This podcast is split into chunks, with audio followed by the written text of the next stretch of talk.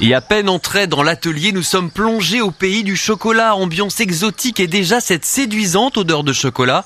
Les papilles sont en émoi et c'est Nelly Andrieux qui nous accueille pour la visite. Un musée, un espace de découverte où on a l'occasion de voir nos chocolatiers directement travailler nos produits et voir tout ce savoir-faire artisanal euh, qu'on cultive depuis 70 ans. Et oui, Bayonne et le chocolat, c'est toute une histoire. On a la chance d'avoir eu euh, l'arrivée du chocolat euh, en France qui s'est euh, concrétisé notamment euh, sur la ville de Bayonne. Il y a un savoir-faire qui venait des juifs portugais et espagnols chassés d'Espagne pendant l'Inquisition. Et ici, on embrasse des kilos de chocolat. Par an, c'est 120 kilos de chocolat et je pense qu'on arrive quasiment à 100, 140, 150 kilos de, de produits finis. Un parcours qui réjouit les visiteurs tout le processus de la culture et puis de la transformation, donc c'est très bien expliqué. Moi j'ai bien aimé le, le, chocolat maison. Et oui, car c'est un parcours sensoriel qui vous attend.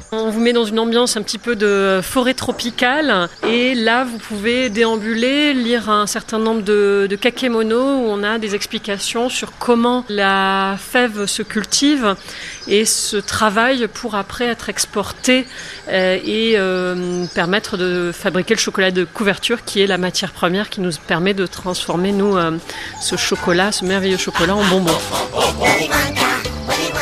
Ah et là on se retrouve face à une grande vitre et derrière c'est un peu comme dans le film Charlie et la chocolaterie. En fait on peut y voir nos chocolatiers qui directement confectionnent euh, l'intérieur des bonbons ici par exemple dans cette case qui est euh, la cuisine. Bon, et ben on a mis la charlotte, on a mis la petite blouse, on va aller voir justement ce qui s'y passe. Alors on est en train de faire un caramel beurre salé, ça sent le beurre, c'est un caramel, après on va enrober de chocolat justement, donc on aura cette coque craquante et le caramel fondant derrière. Bon assez parlé, il faut maintenant déguster, c'est quoi d'ailleurs le bonbon qui a le plus de succès ici? On a le feuillant d'or, c'est un chocolat historique de la maison. On a donc ce praliné feuilleté avec de la crêpe dentelle.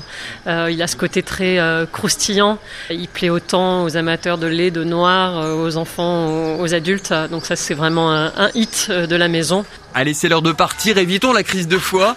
L'atelier du chocolat de Bayonne est ouvert toute l'année.